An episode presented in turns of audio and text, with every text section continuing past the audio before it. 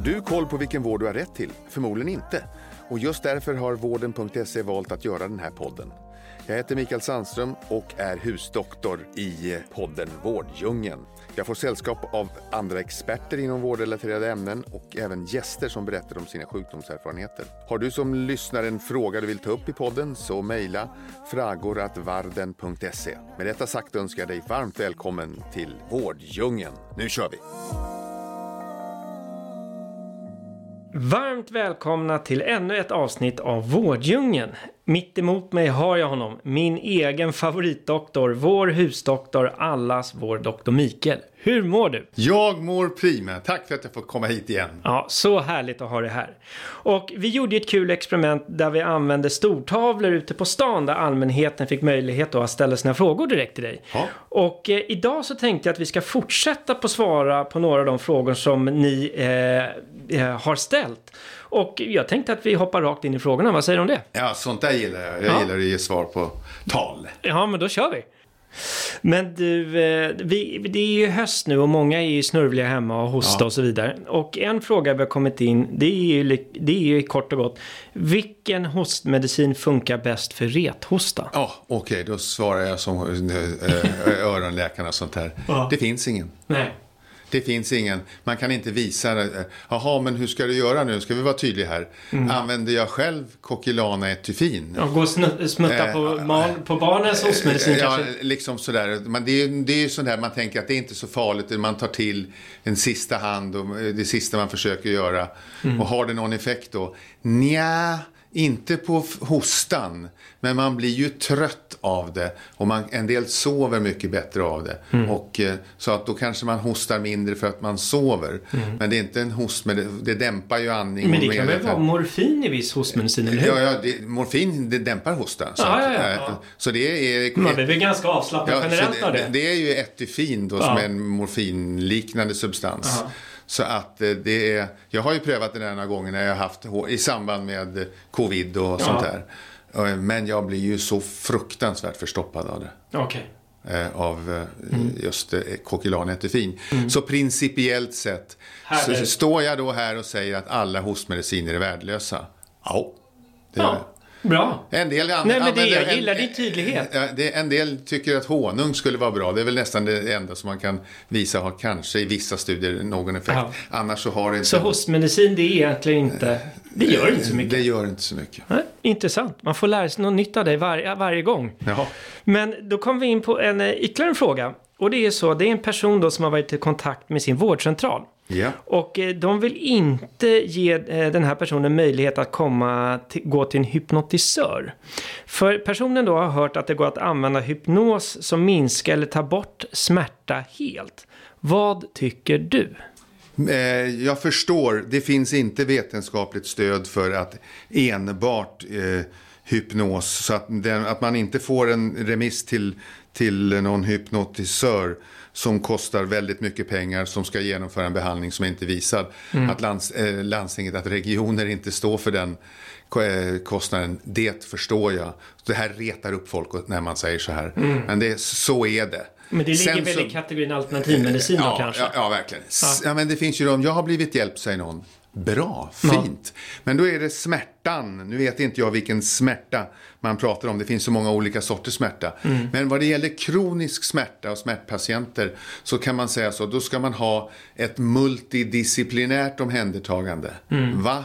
Vad betyder det? Jo, då ska man ha kopplat in, med ryggbesvär till exempel, så ska man ha kopplat in både narkosläkare, sjukgymnaster, ortopeder, Eh, och där kan eh, eh, KBT och hypnos vara en delkomponent eh, för dem. Att man slår liksom mot ett kroniskt smärttillstånd på många olika nivåer. Och många gånger handlar det ju om att, att bli sedd, att förstå. Att det syns inte på mig att jag har ont. Nej. Och, men om, om, och, och, och, det där är ett dilemma. Men om, man, om jag blir tagen på allvar så är det lättare att leva med en kronisk smärta. Och, och, då- och, och sen så kan man pröva de här olika metoderna. Där kan det finnas ett, en liten ingång för hypnos för någon. Men många som har Crohn, eller lider av kronisk smärta går väl väldigt länge och har oftast ganska många diagnoser innan de slutligen kommer då till en smärtklinik Ja. och får den här hjälpen som Ja. du beskriver. Ja, för det, det är ju brist på, på smärtläkare Ja, förstås. ja. Och då, ja, 90% av dem är ju som jag. Är det en egen specialitet? Nej, det är en underspecialitet. Jag, ju- de 90% jag känner är alla narkosläkare precis som Ja. jag. Men då har man tagit en annan en annan eh, eh, sub, sub, Vidareutbildning. Ja. subspecialitet kan man kalla Underspecialitet skulle det heta. Ja. Så att eh, återigen, eh, försöka komma i kontakt med en, en smärtmottagning helt enkelt. Och Det- att har flera olika typer av eh, utbildade läkare, Ja, men, ba, som... men bara satsa på hypnos och tro att det kommer vända det. Det kommer det inte göra. Nej. finns inte en Nej. chans. Eh, nu kommer en lite kortare fråga. Och den är kort och gott. Vad är fettlever och hur får man bort det? Ja, och då tänkte jag att ni hade pratat med den här killen som ska dricka 2000 öl. Nej, det har jag inte gjort. För det, där har vi fettlevern då. Ja, det var, det i läste, alkohol. Ja, det läste jag igår. Ja. En kille i, i, i norra England som har bestämt sig. En 35-årig normalvikt, nu normalviktig person. Mm. Bestämmer, det är ju populärt eh, att dricka öl i England. Ja, även om det inte är det, mest, det är de som dricker mest öl. Vet ni vilket, vet vilket land det är? Oh, eh, kan det vara, jag skulle gissa, alltså, pra, alltså Slovakien kan, eller Tjeckien. Tjeckien. Ja, jag Tjeckien- Prag dricker mig mycket öl. Ja, Tjeckien ligger etta och sen så Österrike, Tyskland, Ja. Seychellerna. Oj! Eh, och de här ligger i topp. Och Ja. England då. Ja. Eh, och eh, då skulle han dricka, eh, och han är mitt inne i det, han är nu inne på dag 89. Mm. Han dricker 10 öl om dagen i 200 dagar. Mm. Vad får man för effekt då? Fettlever som det var i frågan. Och vad kan jag göra för att få bort det? Inte ä- i tillföra sig själv så mycket kolhydrater. Nej. En sån här person kommer, alltså det är ju ändå fem och en halv liter vätska per dag Ja. eh, som man trycker i sig. Det motsvarar en halv miljon kilokalorier. Jävlar. 75 kilo Man fett. får röra på sig mycket det. Eh, då får, om, man, om man joggar i, på, på heltid, då kan man få bort det. Jag, räknade på det här igår nämligen. Gjorde du det? Ja, ja, ja. Ja. 1300 timmar motsvarar den där mängden energi. Jäklar. Eh, jogg, joggning, Ja. eh, 1300 timmar. Men du, vad är din bästa gissning? Ponera att du får läsa då, nu har det gått 200 dagar. Ja. Och du skulle göra en hälsoundersökning på den här personen. Vad förväntar du dig att se då? Fettlever, Och något mer? eh, begynnande diabetes typ 2, Ja. högt blodtryck, ja. eh, gastrit. Nej, mus, Har man hin- hunnit få liksom fetma eller över- ölmage? Det hinner man också ha fått. Beroende på hur mycket han äter och sånt där i övrigt Ja. då. Men, men man, så det... Och en jäkla bakfylla kanske? Eh, det, det har nog, van- man vänjer sig vid alkohol, så det har han nog vant sig vid i det här laget. Ja. Eh, men eh, Men om man har då, får, man- man får reda på att man har en fettlever, det låter ju inte speciellt bra. Vad är Nej. riskerna med att ha en fettlever? Ja, dålig omhändertagande, sämre fettle, f- så blodfetter, sämre regleringen av levern. Du kommer att ha blod, dålig blodfettreglering, det leder till hjärtinfarkt, stroke, högt blodtryck och alla den onda spiralen. Sen är det på just den här killen som vi pratade om nu, Ja, det, är, det är 200 dagar, det är inte jättelångt. Nej. Klarar man det här? Ja, det gör man. Mm. Och vad är det man ska vara rädd för i det långa loppet? Jo, det är skrumplever. Det är när levercellerna... Är det en vidareutveckling på Ja. fettlever eller? Ja, och då blir det bindväv. Ja. Och då är fettlevern är reversibel, det vill säga går att gå tillbaka. Mm. Skrumplever gör det inte. Den är för, det är leverfunktionen för alltid förstörd. Mm. Sen beror det på hur stor del av levern som är omvandlad då. Men det, det är också avhängigt. Men- Ponera att jag får en diagnos att jag har fettlever. Mm. Vad, hur, vad kan jag göra för att få bukt på det? Och hur lång tid tar det att få komma tillbaka till normala värden? ja, det, det skulle gå på några månader och det är kost och motion och, och, och eh, eh, undvikande av alkohol. Så det är livsstilsförvärvat. Ja, verkligen. Ja. Så. Eh, nu kommer en person här som har lite frågor om sitt barnbarn. Ja. Och varför får mitt barnbarn som är nio år bältros? Han, eh, han hade det på ryggen förra året och nu i dagarna har han fått samma utslag som sitter i en klunga på låret. Små blåsor, något vätskefyllda, är inte påverkad eh, eh, på något sätt eller, och inte dålig. Eh, han har haft vattkoppor. Betyder det att hans immunförsvar är dåligt? Ja, det är klart han har haft vattkoppor, annars kan han inte ha bältros. Är det då eh, ovanligt med barn som har bältros? Ja. Är det förekommer det då? Ja, det gör det verkligen. Nu hoppas jag inte man har ställt diagnosen själv. Eh, utan att man fått hjälp så att säga. För att annars kan det finns ju mängder av andra saker. Allt ifrån herpes till streptokocker till sånt där. Så man vill gärna veta att det är rätt diagnos. Och det är test man gör då för att se att det är bältros eller? Eh, ja, man, man... Är det okulärbesiktning ja, eller är det, det ett labbtest? Eh, det är, kan vara både och. Ja. Men man, man ser vad det inte kan vara och sånt mm. där. Men eh, eh, hur, hur det än är så är det inte så där extremt ovanligt, även om jag inte har sett många barn med en bältros.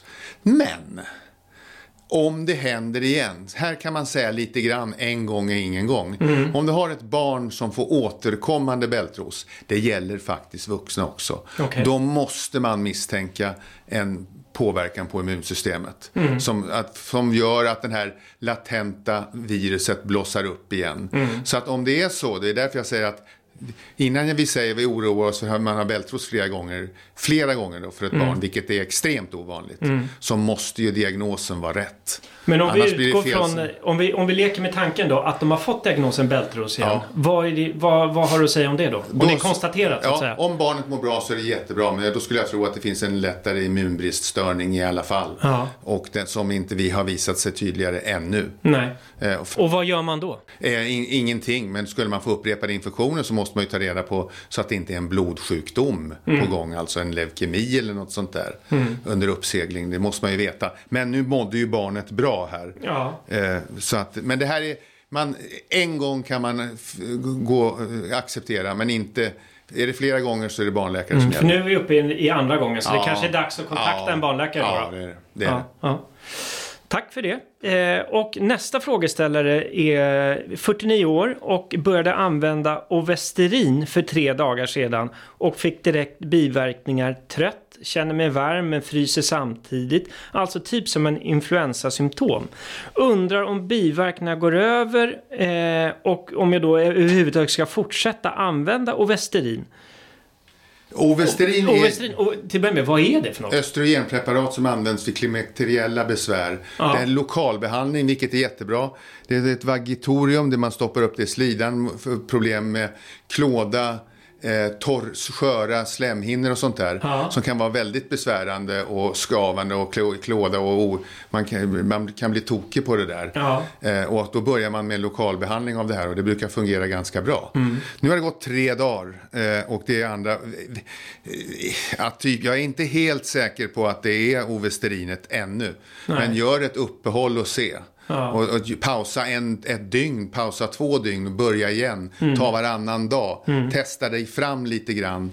Eh, så här. Men det, eller får man kanske pröva någonting annat. Mm. Eller, men, men det låter ju inte som några allvarliga... Det låter ju som klimakterier... Känner mig varm men fryser samtidigt. Det låter som klimakteriebesvär. Det som det ska motverka. Ja, just det. Ja. Så att, För det är frågan här sen. Bifrågan var ju då, vad är biverkningar och ska man ta dem på allvar? Ja, ja det är ju ingen ja, Klart man ska ta dem på allvar i så mått. Man ska inte bli rädd. Mm. Här är ju, det är ju bara att sluta. Mm. Eh, men då har vi prat, kommit tillbaka igen. Vad är en biverkan eller en oönskad effekt av men då måste man ju veta det efter bara tre dagar. Så ja, det kan vara det, men man mm. kan ju vara sjuk också ändå. Men jag tycker att man ska pausa eller sakta ner det hela.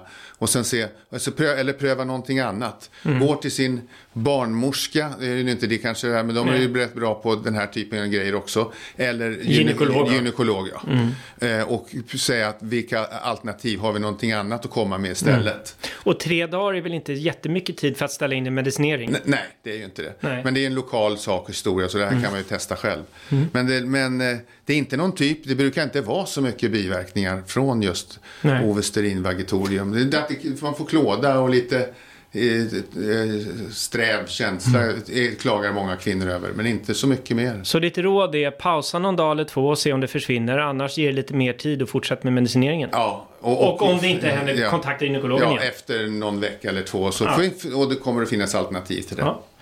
Eh, nästa fråga då. Vad är skleros? Eh, jag har polyartros och har, även, eh, och har även gått något som heter skleros. Hur ser man skillnaden? Skleros betyder bara förkalkning. Okay. Och polyartros betyder Flera artros, det betyder att man har artros på flera ställen. Man kan ha det i ryggen, i nacken och sånt där. Och då har man sett det på röntgen och då, har, ser man, då står det att vi- vissa leder är sklerotiserade, förkalkade, o, mer orörliga. Och det är en, det är ett delfenomen i artros. Eh, utvecklingen kan man väl säga. Artros är ju inte, som vi har sagt så många gånger, bara förslitning utan det är ju en obalans i broskbildandet. Alltså det, det bildas mindre brosk än vad som bryts ner. Kan man behandla det med stamceller? Eh, inte vid polyartros, svaret är nej. Nej.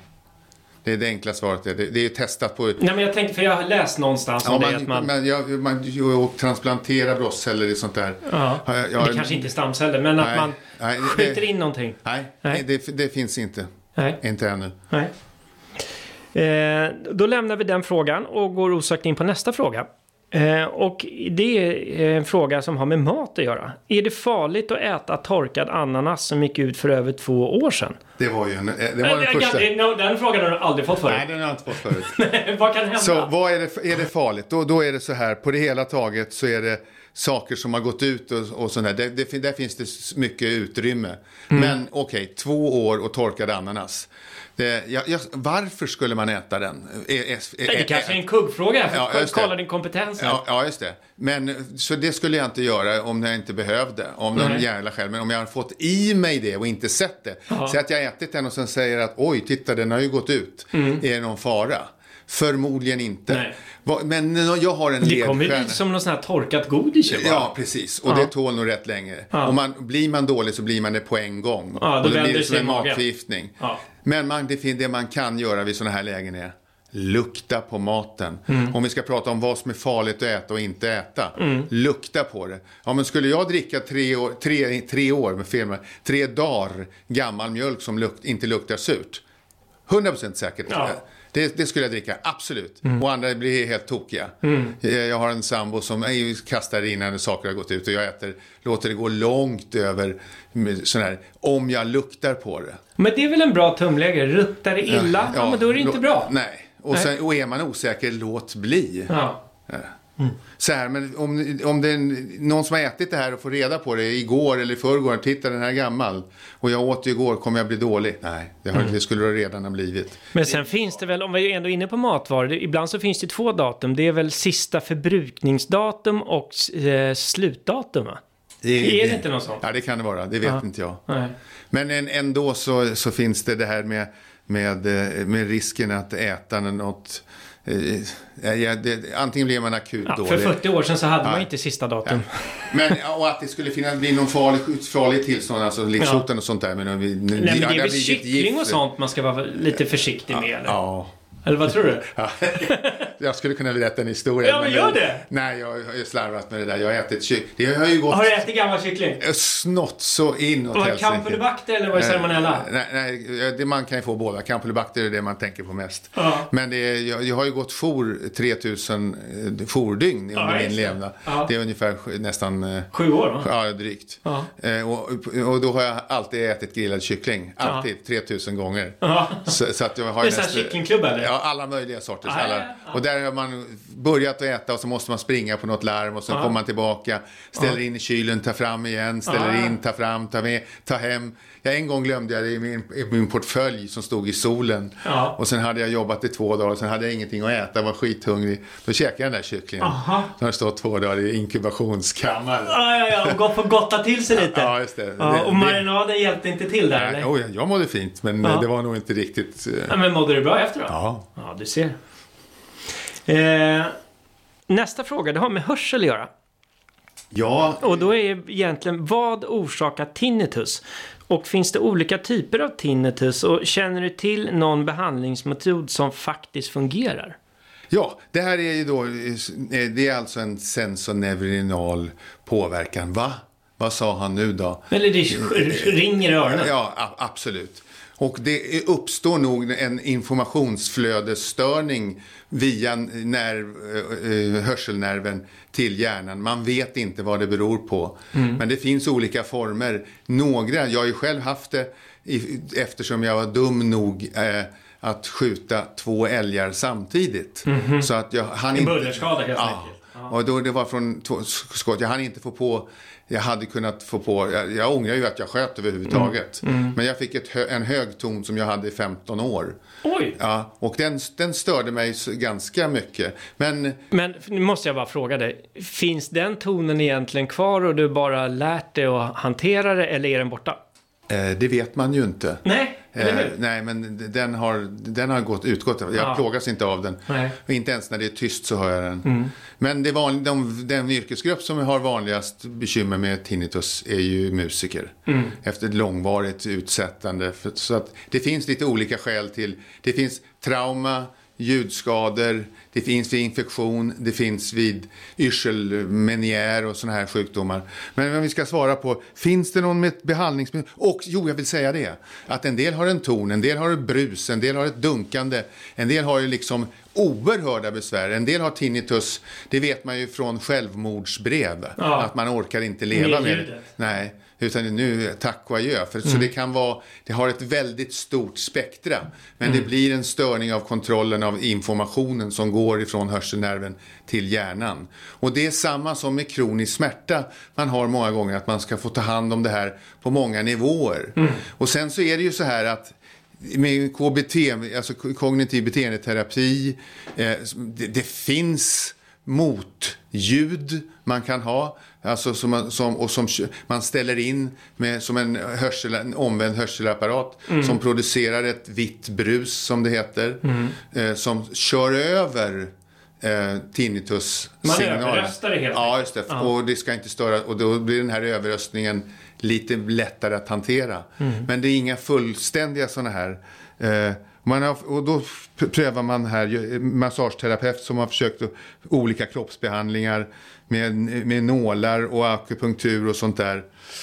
Mycket, mycket begränsad effekt. Om man tycker sig att det har effekt så är det att gratulera. Men det är väldigt svårt att visa. Utan det finns andra metoder. Och det är även här då. Det är sådana här team man ska beha få behandla på flera nivåer. Men det går alltså att döda nerven och få det helt tyst. Men då blir du ju döv. Ja, men det är inget bra. Ja, ja, du har, det beror sig på va. Men, eh, men eh, man kan ju tänka sig den typen av vi- kirurgi om man har två öron. Och, och tinnitus kan väl också triggas av stress? Det behöver Jo, inte vara ja. buller, eller hur? Nej, men precis. Och det, det, det är alldeles sant det där. Och det är nog så att det är inte så att det ger stress, ger tinnitus. Men har du tinnitus så försämrar stressen den. Så, så är det. Så att, men det är ett mycket besvärligt tillstånd. Men det är ett väldigt stort spektrum. Men du, om vi ska framtidsspana lite på det här ämnet då. Tror du att tinnitus kommer öka? Men jag tänker på alla går de flesta springer runt med hörlurar i öronen. Ja, ja jag, vet, jag, tror, jag vet inte, men jag tror att hörselskador kommer öka. Mm. Eh, jo, det man har prövat också, som jag glömde säga, var antidepressiva med viss framgång också. Serotonin och Mm. då kommer man in på det med, Ja. med stress och långvarig stress och hela... Ja, Ja. ja. Men eh, tack för det. Eh, nästa fråga, och det är någonting vi har pratat ganska mycket om ibland, ju, typ 2-diabetes. Ja. Eh, och det här är en person som har då typ 2-diabetes men även neuropati. Mm. Eh, och frågar då om de här två sjukdomarna hänger ihop. Och sen också om neuropati då ger muskelsvaghet i benen. Ska Svar- vi börja med, vad är neuropati? Det är en beskrivande term som säger patologisk nerv.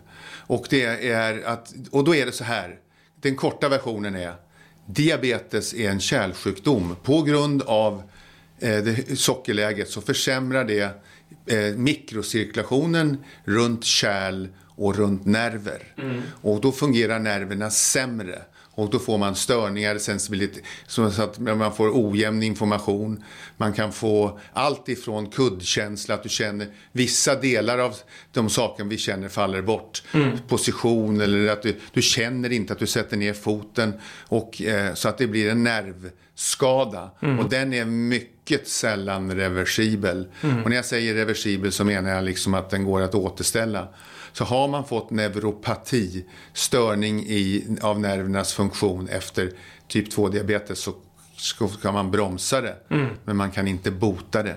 Och ja... Så det, tågordningen är att diabetesen kommer först och sen så blir det här en följdsjukdom. Ja, just det. Men många gånger så kan man ju ha tyst diabetes i många år och du märker ingenting och sen så, sen så kommer eh, dåliga, eh, sen känner du av de här symptomen. Det finns ju vid, alkoholmissbruk och sånt där, samma sak där. att du har eh, neuropatier. Då. Mm. Och ja, det ger muskelsvaghet. För att mm. överled, överledningen till muskulaturen blir sämre så att du får en, en försämrad styrka och en försämrad koordination. Mm. Det är så tryggt att stå med dig här i studion. Eh, det känns ju som ingenting kan hända. Eh, eller om det händer så kommer du finnas här för att kunna hjälpa mig och kanske Stefan som brukar vara här inne i studion också. Och eh, stort tack för alla dina svar och ni som lyssnar, om ni behöver hitta och boka vård så finns ju alla legitimerade vårdgivare in hos oss på vården.se. Och självklart, vill du ställa en fråga direkt till Dr. Mikael så gör det inne på vården.se. Och så ses vi med ett nytt avsnitt om cirka två veckor. Ta hand om er och tack för att du var här Mikael. Tack själv, det ser jag fram emot.